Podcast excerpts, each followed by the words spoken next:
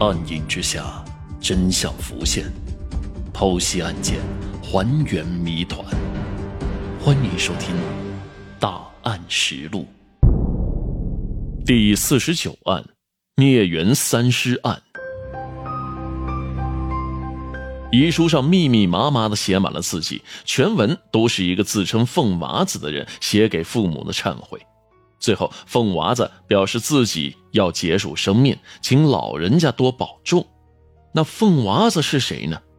可能大家已经想到了，这凤娃子呀，极有可能就是监控视频当中那个高大健硕的男人，也是如今消失不见的犯罪嫌疑人。警方通过刑侦手段，最终确定了凤娃子的真实身份：某九德，男，四川巴中人，曾经因故意伤人罪被处理过。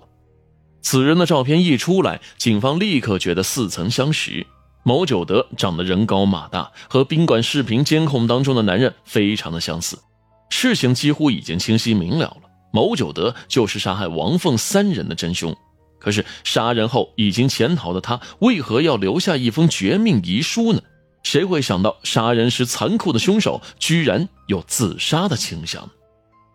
无数个为什么萦绕在办案人员的心中。二零一一年八月二十二号，案发十五个小时之后，衢州警方在宁波一家医院找到了躺在病床上的某九德。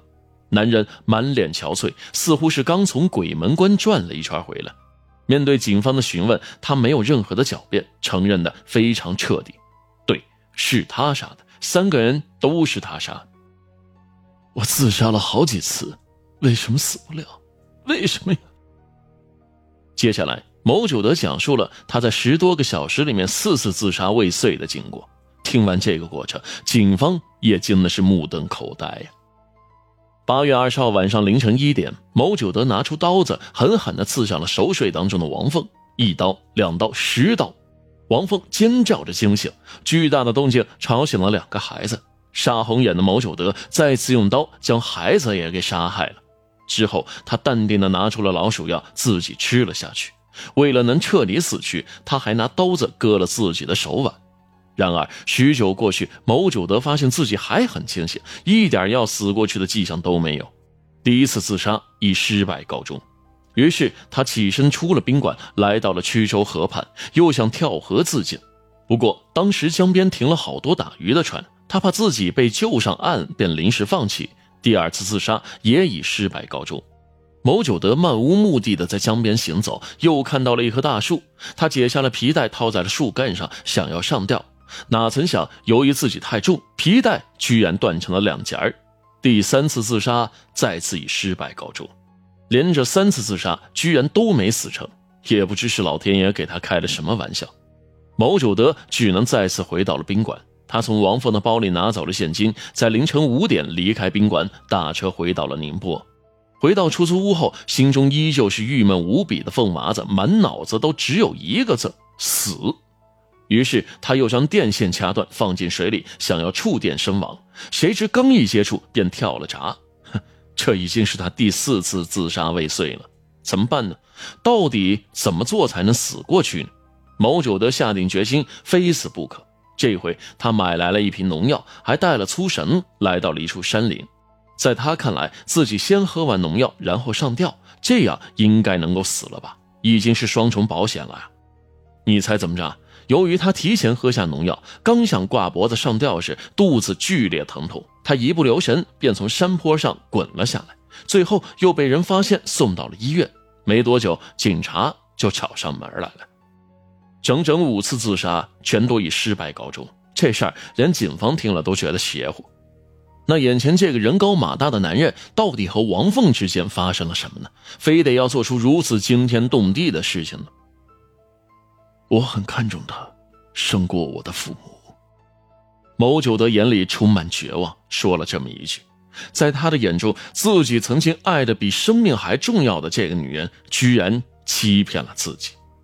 二零零九年，某九德从四川来宁波打工。就在他出租屋的旁边有一家按摩店，而王凤就在那里工作。说穿了，便是做皮肉生意的。然而，老实巴交的牟九德对王凤也是一见钟情啊。在以后的日子当中，牟九德不仅成了王凤的常客，最后两人还搬到了一起同居。他完全不在乎王凤的职业，一门心思的宠她、爱她，对她是有求必应呢。甚至他还将王凤带回四川老家见了父母，并下定决心要娶王凤为妻。可是王凤早已经不是单身，甚至是已经有了孩子，这无疑是横在两人之间最大的障碍。深陷感情漩涡的男人被爱情冲昏了头脑，他一直坚定的相信王凤爱的是自己，一定会和他走到一起的。两年过去了，王凤并未和丈夫离婚。牟九德一次又一次的追问，一次又一次的失望啊！面对他的步步紧逼，王凤感到了压力巨大，开始对他渐行渐远。这一次，王凤更是突然的不辞而别，回到了徐州老家。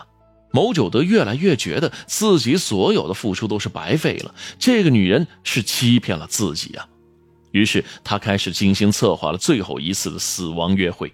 如果王凤还不能给他满意的答案，那么他将用鲜血了结这段孽缘。令人失望的是，来到宾馆与他相见的女人依旧不肯点头答应他的请求。牟九德的心彻底的绝望了。当天晚上，他拿出了事先准备好的刀子，刺向了自己深爱的女人。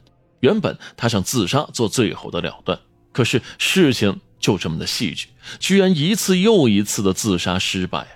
这样的结果，不知道到底讽刺了谁。三条人命，尤其是两个未成年的儿童，就这样断送在男人疯狂的畸形绝恋之中。无论牟九德有什么样的理由辩解，也无法洗脱罪孽深重。最终，他以故意杀人罪被判处死刑，并赔偿每个死者十万元，共计三十万元。